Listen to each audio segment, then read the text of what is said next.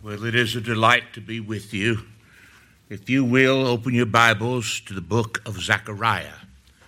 Zechariah. Just turn to Matthew and go back two books, and you'll be at Zechariah.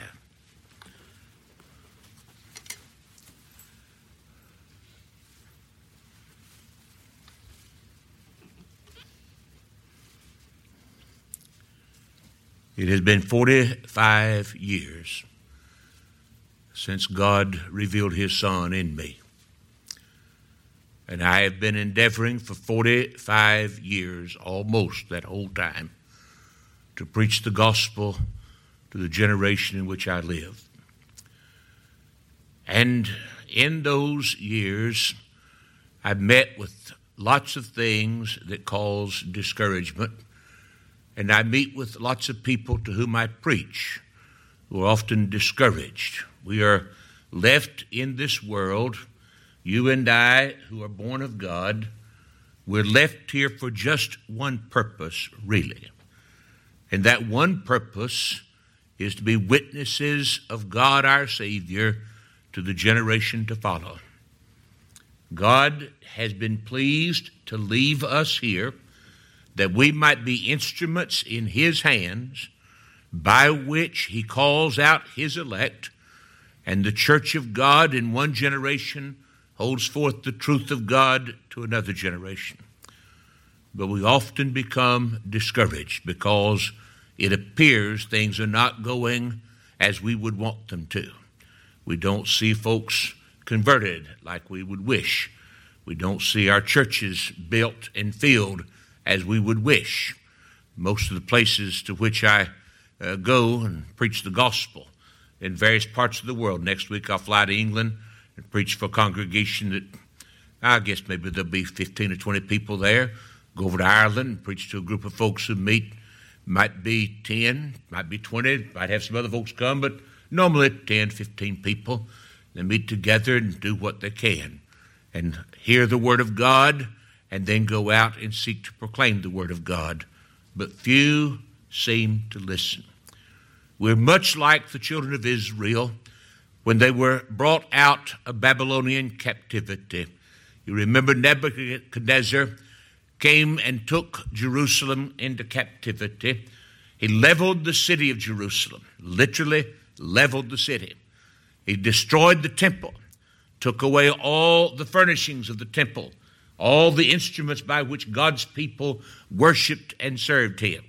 And for 70 years, the Jews were held in captivity in Babylon until at last, exactly as God had ordered, the king of Babylon was raised up who would send the Jews back to Jerusalem and send them back at his expense to build again the walls of the city and to build again the temple of God.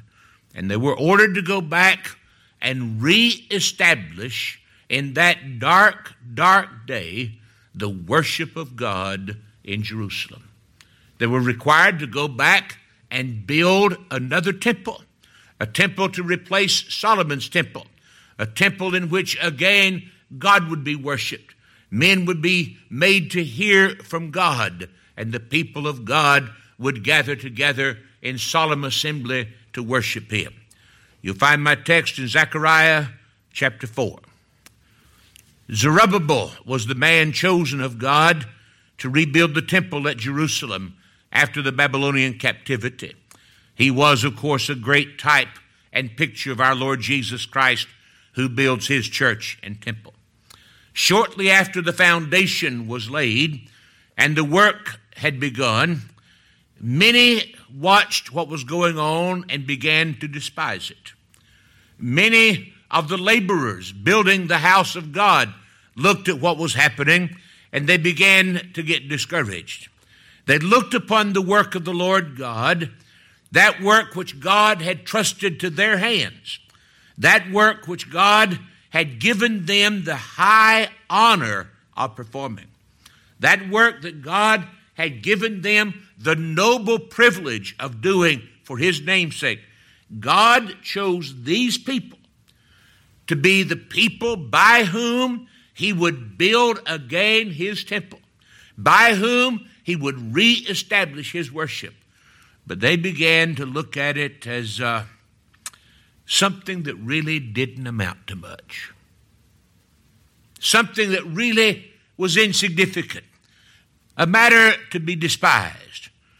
They remembered the greatness of the years before. There were some old men who had been in Jerusalem before the captivity, and they came back and they looked at this and, uh, well, this temple's not going to be as big. This temple's not going to be as grand. This temple's not going to be as great as that temple that Solomon had built. And they began to despise it. Many looked upon the temple that was being built as a despicable thing. Israel's enemies despised them and the work they were doing. Even Joshua, the high priest, and Zerubbabel the prince seemed to have doubted whether the work should be given up altogether. The Jews were few in number. The laborers among them were fewer still. They possessed no wealth, no strength, no, no special abilities or, or special gifts that any of them could recognize by which they might overcome the obstacles before them. And the whole thing seemed impossible. It was just too great, just too big a task. I can't do it. Having laid the foundation and raised the walls here and there a little, they left off the work. They just they just stopped. they just stopped. They they laid the foundation, they raised the walls a little way, and then they quit. And they despaired of ever completing the work. The people of God trembled, their enemies jeered. Then the Lord God did what he always does when his church needs it. He raised up two prophets, Haggai and Zechariah, specifically sent to stir up the people, to devote themselves anew to the task God had put in their hands. Haggai and Zechariah, these men were made, sent by God and made to have the message of God that would stir up and encourage faith in his servants, that would lift up the hands that were hanging down to give strength to the feeble knees. And Haggai and Zechariah came and spoke boldly. We won't try to read Haggai's prophecy. Let me summarize it for you and encourage you to read it along with Zechariah at one setting sometime tomorrow. Haggai's words were scorching. When you read them, you think, man, I'm glad I wasn't sitting there. you just, you read those words, you think, eh, this, this, this would have been hard to take. Imagine how it must have been to hear them. They considered nothing, these Jews. Haggai said, You consider nothing too great for yourselves. You consider nothing too great to do for yourselves. You build your fine sealed houses. You make certain that you have a comfortable place to live, and yet you refuse to build the house of God. They said the time is not come that the Lord's house should be built. Why? Because in their eyes, Haggai said, you think it's nothing. Chapter 2, verse 3. He said, In your eyes, this is nothing. Building your house, that's something. Finding a place for your family, that's something. But building God's house, building God's altar, building the place of God's worship, you consider it nothing. And yet, scorching as his words were against Israel's unbelief and indolence, Haggai was sent to give a word of comfort, to assure God's people of his faithfulness. And he gave God's people this assuring, comfortable, encouraging word from the Lord their God. Listen to it. This is what he said in chapter 2, verses 17 through 19. He said, I smote you with blasting, with mildew, and with hail. From this day will I bless thee. what a word. From this day will I bless thee.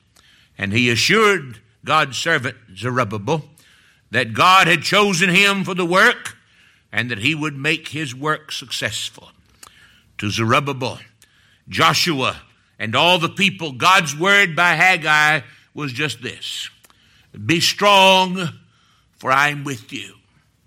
According to the word that I covenanted with you, my spirit remaineth among you. Fear ye not. Now listen to me. That is God's word to Don Fortner, to Todd Nibert, to Grace Church in Danville, to Todd's Road Grace Church in Lexington, and to Millsite Baptist Church here. God says, Be strong, I'm with you. According to the word that I covenanted with you, my spirit remaineth among you. Fear ye not. Fear not what? Don't be afraid to put your hand to the task God's given you. Don't be afraid to put your shoulder to the work. Don't be afraid to devote yourself in the totality of your life to the building of God's kingdom. Him that honoreth me, I will honor, the Lord God says. Zechariah then came behind Haggai and he said, Amen. Brother Haggai's given you the very word of God. His was also a message calling Israel and us to repentance. Let us ever be aware of our weakness, our failure, our unbelief, and continually repent before God. But also be aware of God's unfailing faithfulness in spite of the instrument He uses. His faithfulness assuring us that he which has begun his work with us will complete his work to the praise of the glory of his grace, assuring us that the whole work of building his kingdom, of building his house, of building his church, the whole work of the saving of his elect is a work in his hands and in his hands alone. Now let's read beginning at verse 6 of Zechariah 4. Zechariah 4, verse 6.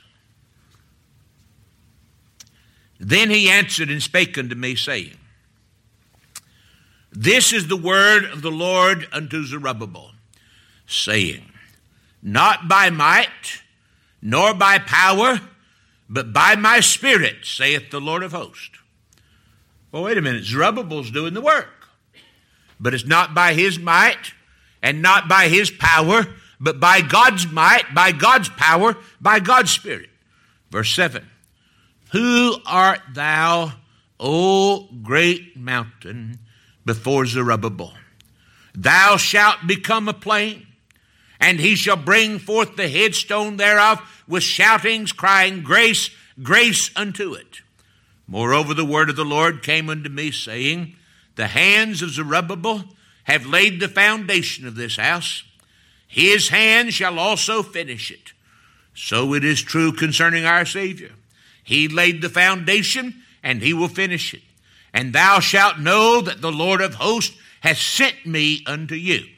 Now here's our text. For who hath despised the day of small things? For they shall rejoice and shall see the plummet in the hand of Zerubbabel with those seven. They are the eyes of the Lord which run to and fro through the whole earth. I want to talk to you about small things, the day of small things. Everything in this world begins small. Every great thing has small beginnings. My wife and I are not planting a garden this year, but we have for the past 43 years had a garden. And uh, we get corn, go out and pick huge, beautiful ears of golden sweet corn. And it would begin with just a little seed, just a little seed sown in the ground. And you sow the little grains in the ground and go out in the late summer and start to pick the corn that was sown from those small little grains. And now here these stalks of corn up high my head and higher. And they got full ears and lots of corn. But it began with those small grains. The huge acorn or the huge oak tree begins with just an acorn. The Protestant Reformation began with one man. just one man, Todd. Just one man. Dared in a day of darkness to write out on a piece of paper his simple conviction of divine truth and nailed it out front on the doorpost of the church. And the world was turned upside down. The world never forgot what Martin Luther did on that day. The Great Awakening in this country and in England began with a few college students meeting together for prayer to read the scriptures at Oxford University in England. What we call the modern missionary movement, this uh, great machinery that sends men all over the world preaching the gospel. It began with one man's determination, a fellow named William Carey, to see to it that the barbarian tribesmen of India hear the gospel. Don't despise small things. Don't attempt things with the attitude that this is too big, it can't be done. You do what you can do. You do what you can do. I'll tell you a story. It'll illustrate what I'm saying. This fella, small, scrawny fella, out west in Oregon, went and applied for a job as a logger. And the fellow looked at him and he, he said, Do you have any experience? He said, Well, sure I do. He said, uh, what, What's your experience? He said, Did you ever hear the Sahara Forest? No. No. You talk about Sahara Desert? He said, That's what they call it now. That was the Sahara Forest when I went there. He said, You cleared that whole thing? He said, I sure did. He said, How'd you do that? one tree at a time.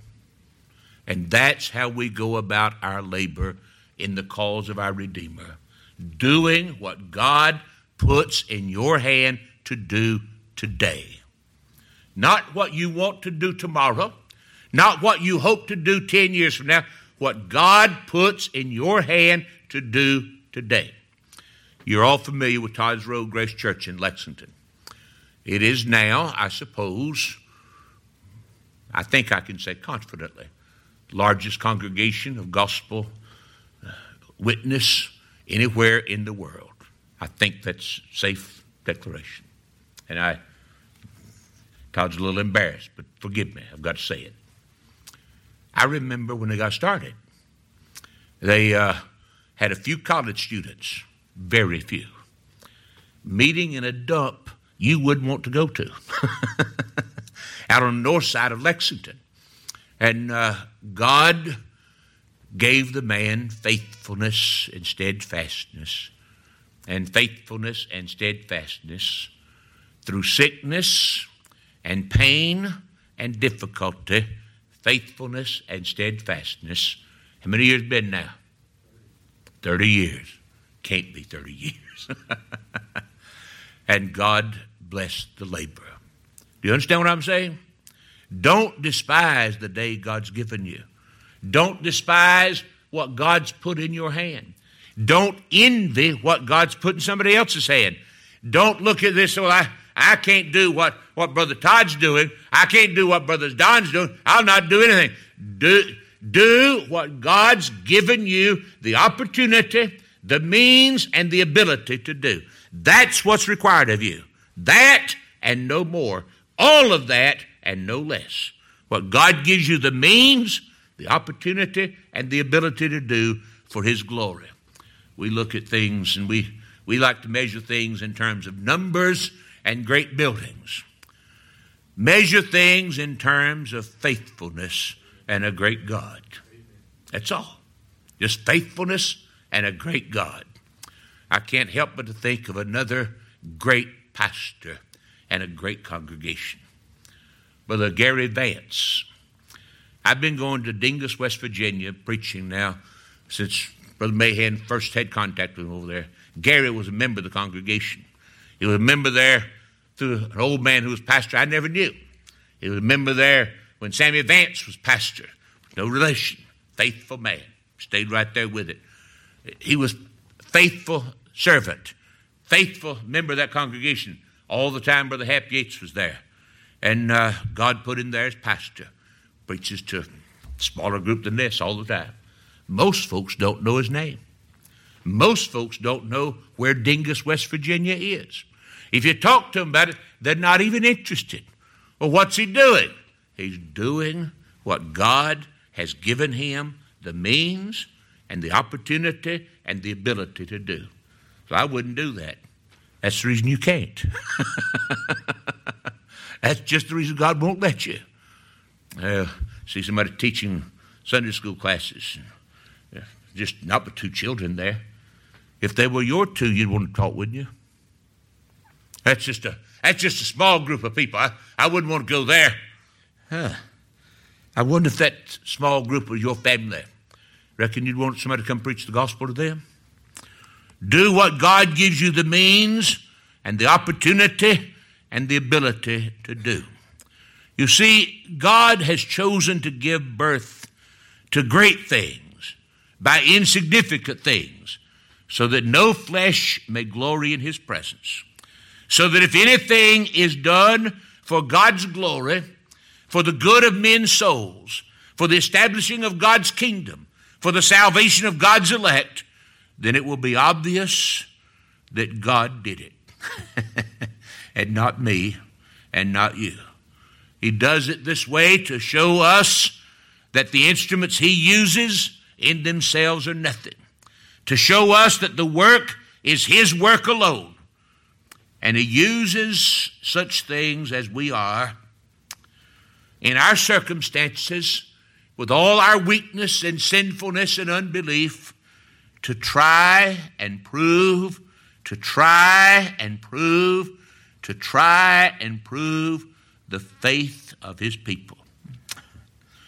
Though ours is a day of small things, and I recognize it is, this is the day the Lord has made Pat McGinnis for you and Don Fortner to serve him. This is the day the Lord made for us. This is the day the Lord has made for us. Do you understand that? He's made us for this day and made this day for us. I can't state this strongly enough. I have been now 33 years pastor of Grace Church in Danville. I wouldn't trade places with anybody, anywhere in the world, at any time in history. I'm right where I need to be. I'm right where I need to be. How can you be sure that? I'm God's. I'm God's. He's made this day for me. He's made every circumstance and situation in my life for me, for me to use for His glory and for His people. In all God's works of grace, that work which is performed and accomplished is not by might nor by power, but by my Spirit, saith the Lord. There's usually a day of small things involved. In the experience of grace, there's usually a season when the work of grace in us seems to be very unpromising. Indeed, there are often days of small things, and sometimes those days are very, very long. And that's the way it always is in God's kingdom. Turn to Mark chapter 4. Hold your hands here in Zechariah. Turn to Mark 4.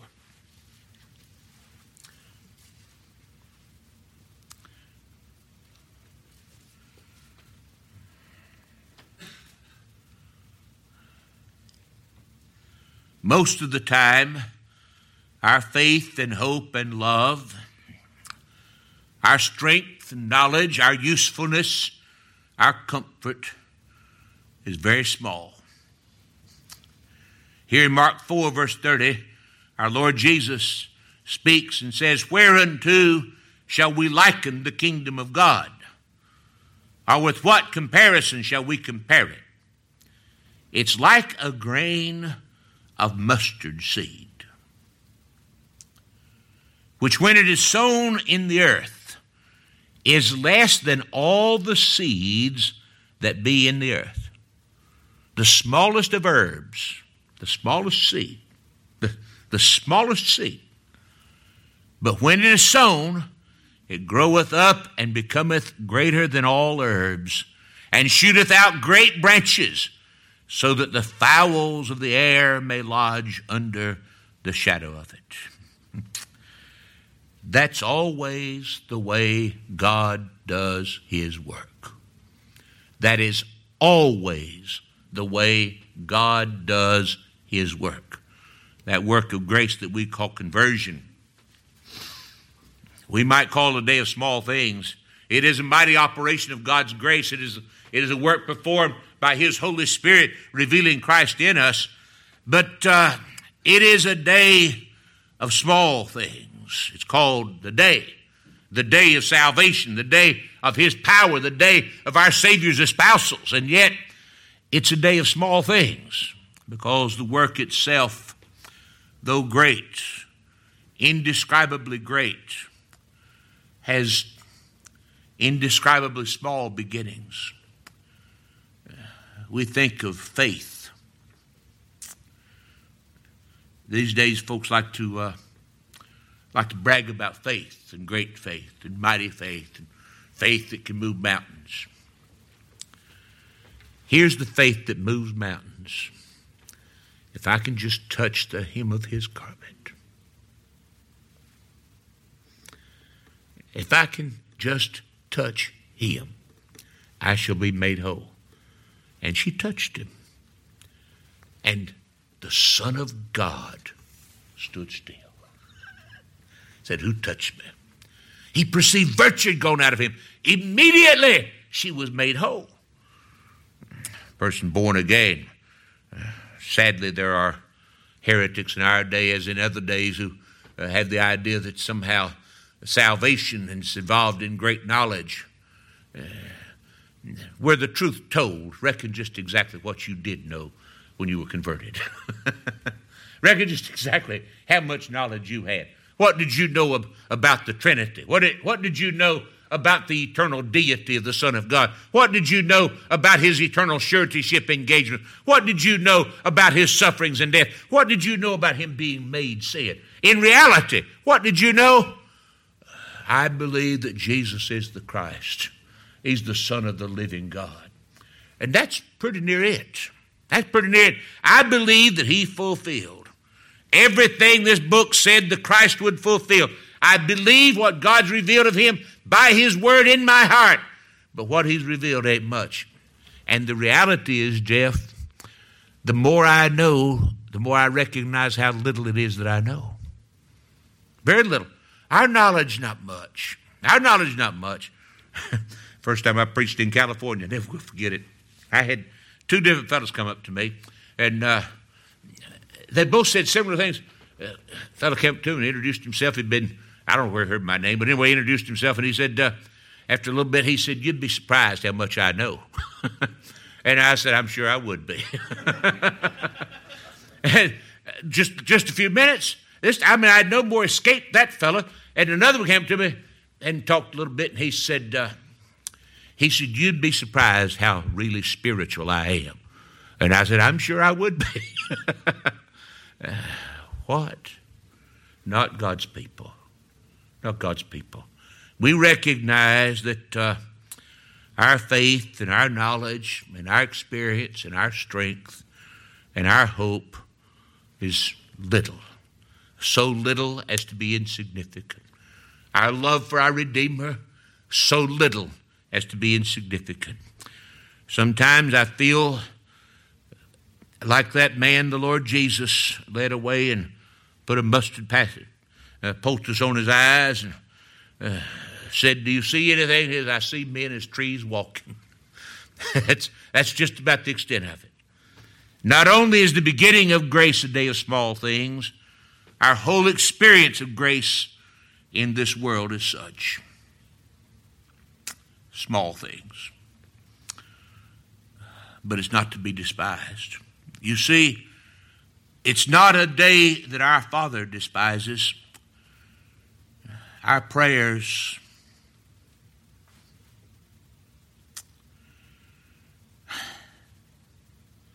Do you know there was actually a time when I used to think I knew something about prayer? Our prayers are what we utter is mostly selfishness. And what we sigh and groan for uh, are groans that can't be put into words, but our Father hears them. And He answers the cry of His children. The children of Israel cried unto the Lord by reason of their taskmasters. And God said to Moses, Go tell them I've heard their cry. your heavenly Father hears the deep cry of your soul. Our faith, insignificant, but the Lord God takes our faith to be a great thing. He gives us strength as that strength is needed day by day. And He comes to us as we come to Him in our helplessness. That prodigal son came to the father. He said, uh, He said, I'll arise and go to my father, and I'll say, Father, make me as one of your hired servants. He said, I've sinned against heaven and against you. Make me as one of your hired servants. And, and he arose, came to his father, and the scripture says his father saw him when he was yet a great way off and ran and ran and fell on his neck and kissed him. The day of small things, not to be despised by us. Our Lord Jesus doesn't despise it. You see, he regards the beginnings of grace in every one of his children as the shooting forth of his vines in his vineyard. He, he takes his lambs and carries them in his omnipotent arms up next to his tender heart. He takes the bruised reed and says, I'll not crush it. The smoking flax, he says, I'll not quench it. The thirsting soul, he will refresh. The hungry soul, he will feed. The broken heart, he will heal. And God, the Holy Spirit, doesn't despise this day of small things. No, he helps our infirmities. He makes intercession for the saints with groans unutterable and promises that he will carry on his good work of grace unto the end. I recall as a young believer, I had a incident that just nearly drove me to despair.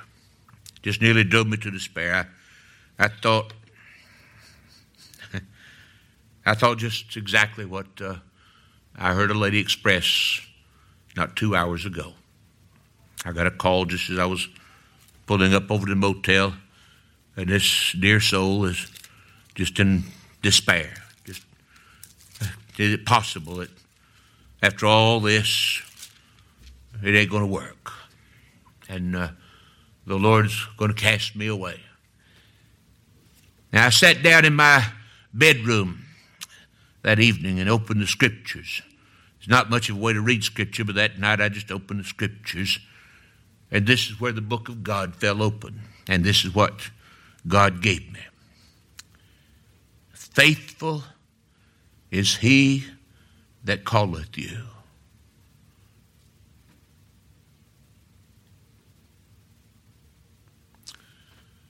Who also will do it.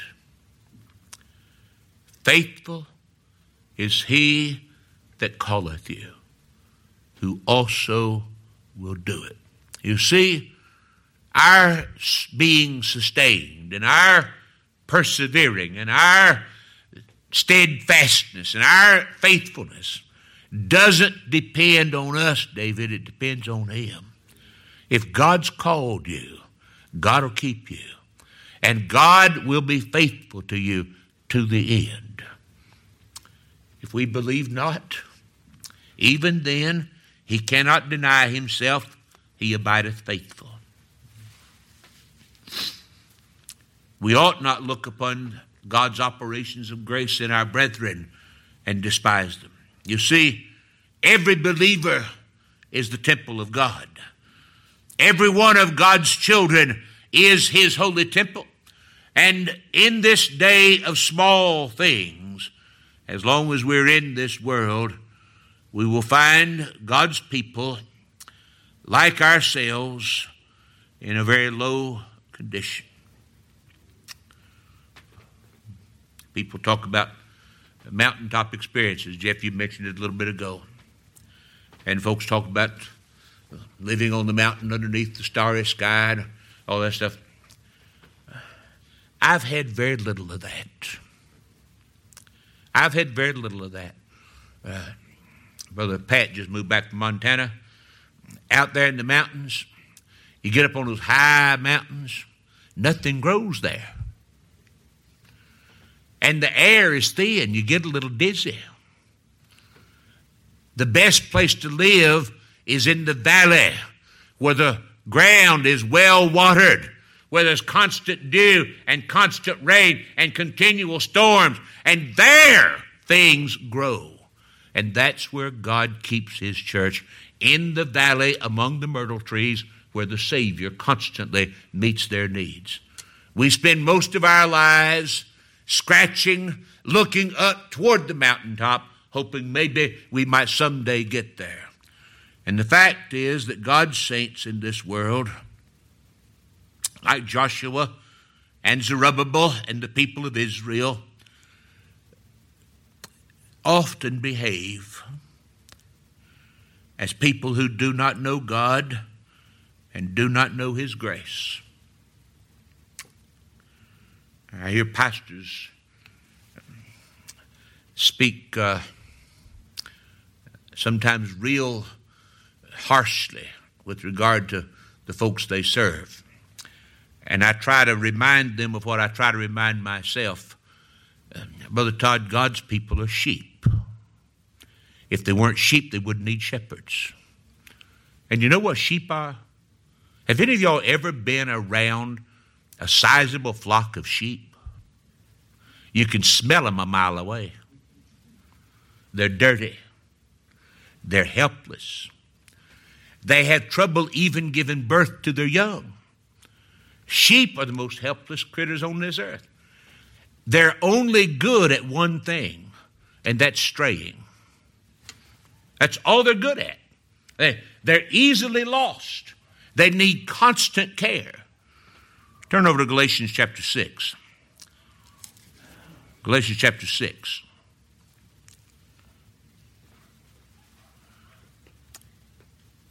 When God's people behave like men and women who do not know God, let alone believe Him, who have no knowledge of God's grace, just like you often do, and just like I often do. Here's a word of instruction for you. Brethren, if a man be overtaken in a fault, ye which are spiritual, Restore such an one, watch this now, in the spirit of meekness. They need help, not flogging. Considering thyself, lest thou also be tempted. What does that mean? Bear ye one another's burdens. Care for each other. Help your fallen brother. Lift him up and so fulfill the law of Christ. And don't despise the day of small things in yourself.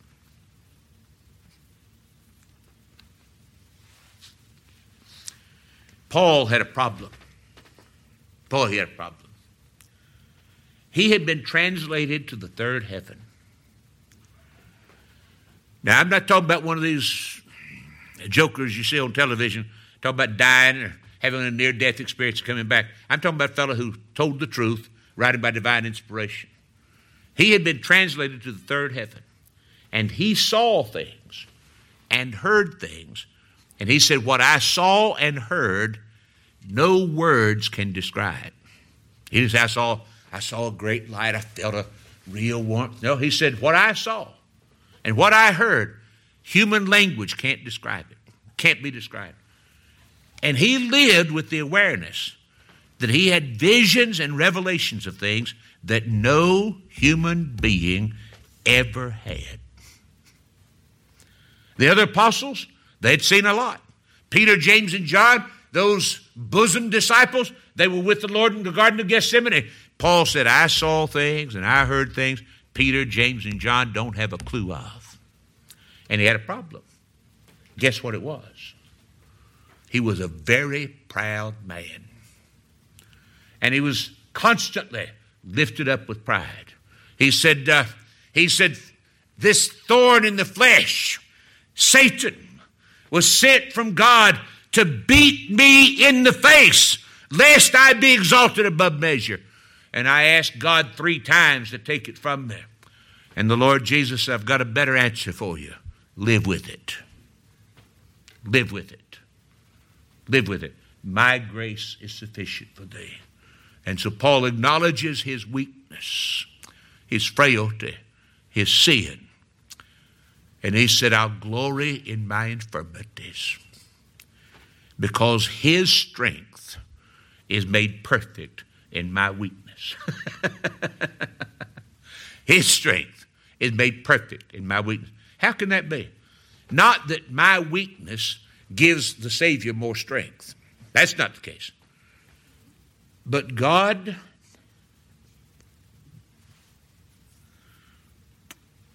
graciously sustaining and using such a worthless, proud, haughty, sinful rebel who ought to be constantly aware that he's nothing but a worm in the dust. That's the manifestation of his perfect grace and his strength. The Lord Jesus tells us by his prophet Isaiah, A bruised reed shall he not break, and the smoking flax shall he not quench. He will bring forth judgment unto truth. He shall not fail, nor be discouraged till he has set judgment in the earth, and the isle shall wait for his law. Here we are, struggling with flesh all the time, cannot do the things we would, struggle with unbelief. Oh, my God. How I wish I could believe God. Struggling with love of the world and lack of love for the Redeemer. Struggle with self confidence and lack of confidence in God. Who shall deliver me from the body of this death? God shall. God shall. And all the while, he says, uh, the smoking flax. That's a pretty good description of Paul Hoover. Smoking flax. Know what that is? You got an oil lantern, and the wick is just smoking. It can't give off any light, but the life of the fire is still there. It wouldn't be smoking. All it can do is soot up the glass. It can't give off any warmth, but the life of fire is there, or it wouldn't be smoking. And it stinks horrible. It stinks horrible. And the Lord Jesus says, I won't quench that smoking flax. The bruised reed, you can take a bunch of reeds, tie them together, and build a building around them. But a bruised reed, you can't throw it. You can't hit anything with it. It's absolutely worthless. A bruised reed, the Savior says, I will not. He takes that which is obnoxious and useless.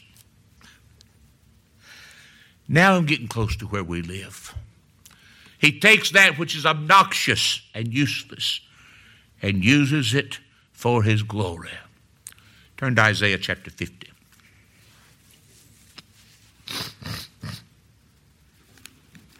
Isaiah chapter 50.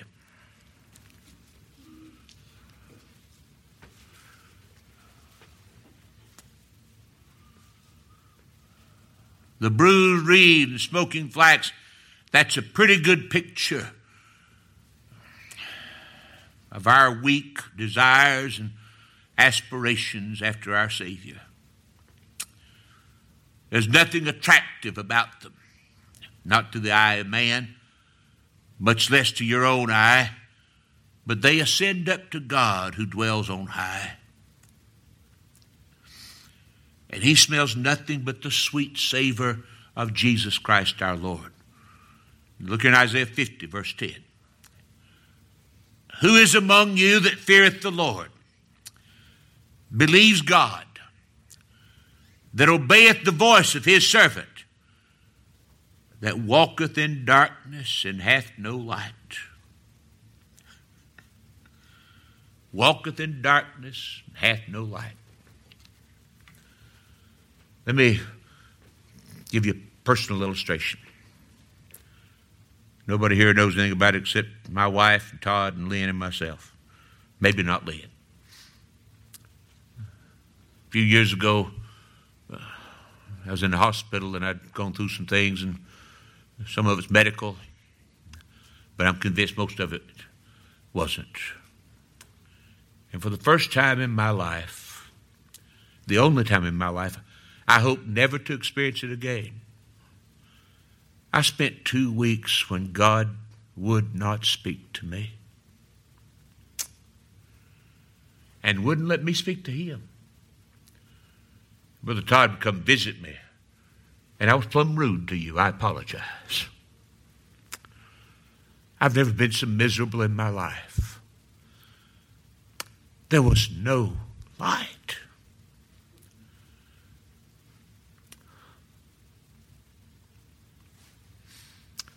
No light, just darkness. What do you do when there's no light, just darkness? Let him trust in the name of the Lord and stay upon his God. That's what you do. You see, faith Faith doesn't depend on light. Faith depends on God. Faith doesn't depend on feeling. Faith depends on the Savior. Faith doesn't depend on my strength. Faith rests on His strength. So when you walk in darkness, Trust in the name of the Lord. Stay upon your God. Our Lord Jesus said to Peter, Before the sun rises tomorrow, before the cock crows two times, you're going to deny me three times. What a horrible, horrible thing to hear. Peter said, No, it's not going to happen. That's not, I'm not going to do that. I'm not going to do that. And he denied the Lord Jesus and denied him a second time, and he heard that rooster crow. And he thought, oh, I just. Uh, can you imagine the terror must have gone through his mind? But Peter is nothing but sinful flesh, and he couldn't stop himself in his downward spiral of unbelief and rebellion and he cussed and denied the Savior again and heard the cock crow. Now, the Lord Jesus said, Before the sun rises tomorrow, three times you're going to deny me. Do you remember what his very next word was to him, Cheryl? You know his next word? Let not your heart be troubled. You believe in God, believe also in me. So that we live in this world in a day of small things, not to be despised, but when there's nothing in you, nothing to give you confidence, nothing to give you help, look out of yourself.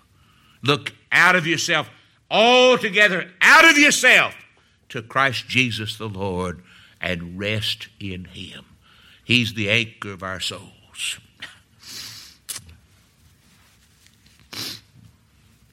When I have nothing in me to give me encouragement or strength, I have every reason still to trust Him, His finished work, His complete obedience on my behalf, His perfect righteousness, His full blood atonement, His constant forgiveness of all my sins. and his promise never to leave me nor forsake me. May the 15th, after two weeks, when the Lord God just shut the heavens and would not speak, my wife was reading to me as she did every day, and uh, she got to Spurgeon's reading for that day. And the Lord said, I pray not that thou wouldest take them out of the world. And when she read that statement before she ever read Spurgeon's morning reading, God spoke. God spoke. Mm. Trust the Redeemer. He will keep you, He will fulfill His promise. This day of grace is now and always will be while we live in this world a day of small things. The smaller the day, the better. The smaller the day, the better. How can you say that? You see, in all things spiritual, we are highest when we're lowest. We're richest when we're poorest. We are most full when we're most empty. We are strongest when we're weakest.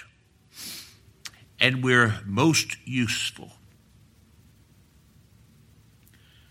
when we're most useless. Is that right, Pastor?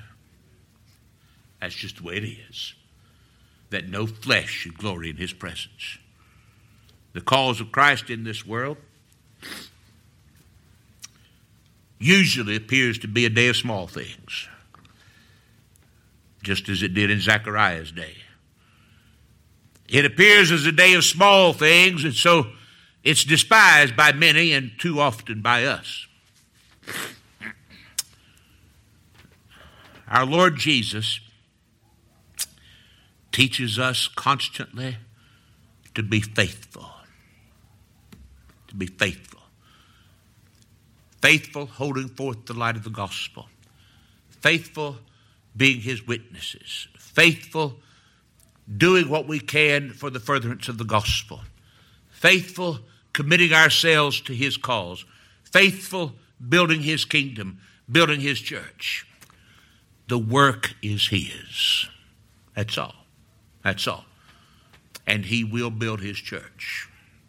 He says, on this rock, this foundation, this confession, thou art the Christ. I will build my church. And he uses a strange metaphor. He says, The gates of hell shall not prevail against it. Now, I've watched a lot of war movies, and I've never seen anybody attack another army with gates. Gates are a defensive weapon, not an offensive weapon. Our Lord Jesus sends us forth to preach the gospel, to assault the gates of hell incessantly with His word, and the gates of hell will fall. I've seen it over and over and over again. As a matter of fact, I have never known the gates of hell to be assaulted by God's church, by God's servant, by any of God's people that they didn't fall before us. the gates of hell shall not stand before the gospel of our Redeemer. Turn to 1 Corinthians chapter 1. I'll wrap this up. 1 Corinthians chapter 1.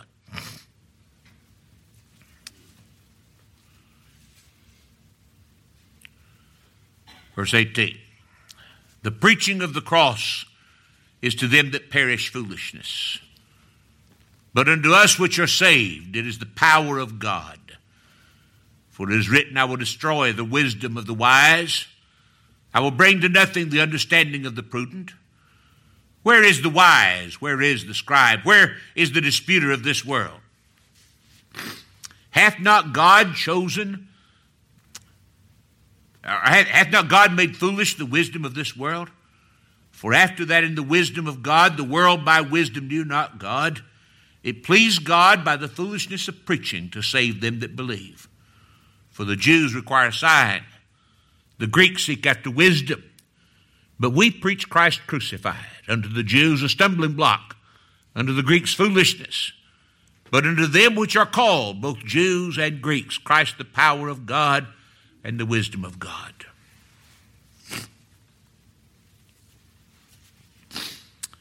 Now, folks will tell you what you need to do at Millsite Baptist Church is have some, you need to get some programs going. You need to start doing this, start doing, look what the other churches do. It's been successful. No, what you need to do is what you've been doing ever since I've known you, and that's been a while. Preach the gospel of God's free grace and wait. To them which are called, this is the power of God and the wisdom of God because the foolishness of God is wiser than men, and the weakness of God is stronger than men.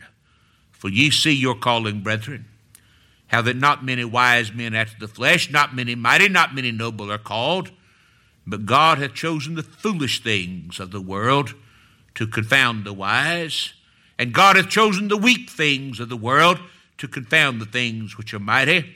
And base things of the world hath God chosen, things which are despised hath God chosen, yea, and things which are not to bring to naught the things that are, that no flesh should glory in his presence. But of him are ye in Christ Jesus, who of God is made unto us wisdom and righteousness and sanctification and redemption, that according as it is written, he that glorieth, let him glory in the Lord. Now, when our mighty Zerubbabel is finished, he who laid the foundation stone will lay the top stone, and he'll cry, Grace, grace unto it. And he will lay his plummet to the line. Not yours, not mine, his. Plummet, that's, I understand that's what uh, carpenters and masons use to make certain that things are straight, built the way they ought to be. And when he lays his plummet to the line, his seven eyes of perfect wisdom and knowledge shall see it. And this is what he'll say.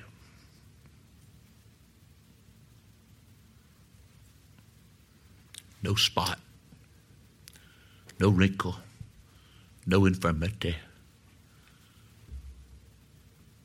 Lo, I and the children which thou hast given me, and his kingdom, the walls of his holy city, the inhabitants of his heavenly Jerusalem, shall be exactly in number to the elect of God before the world began and exactly in perfect character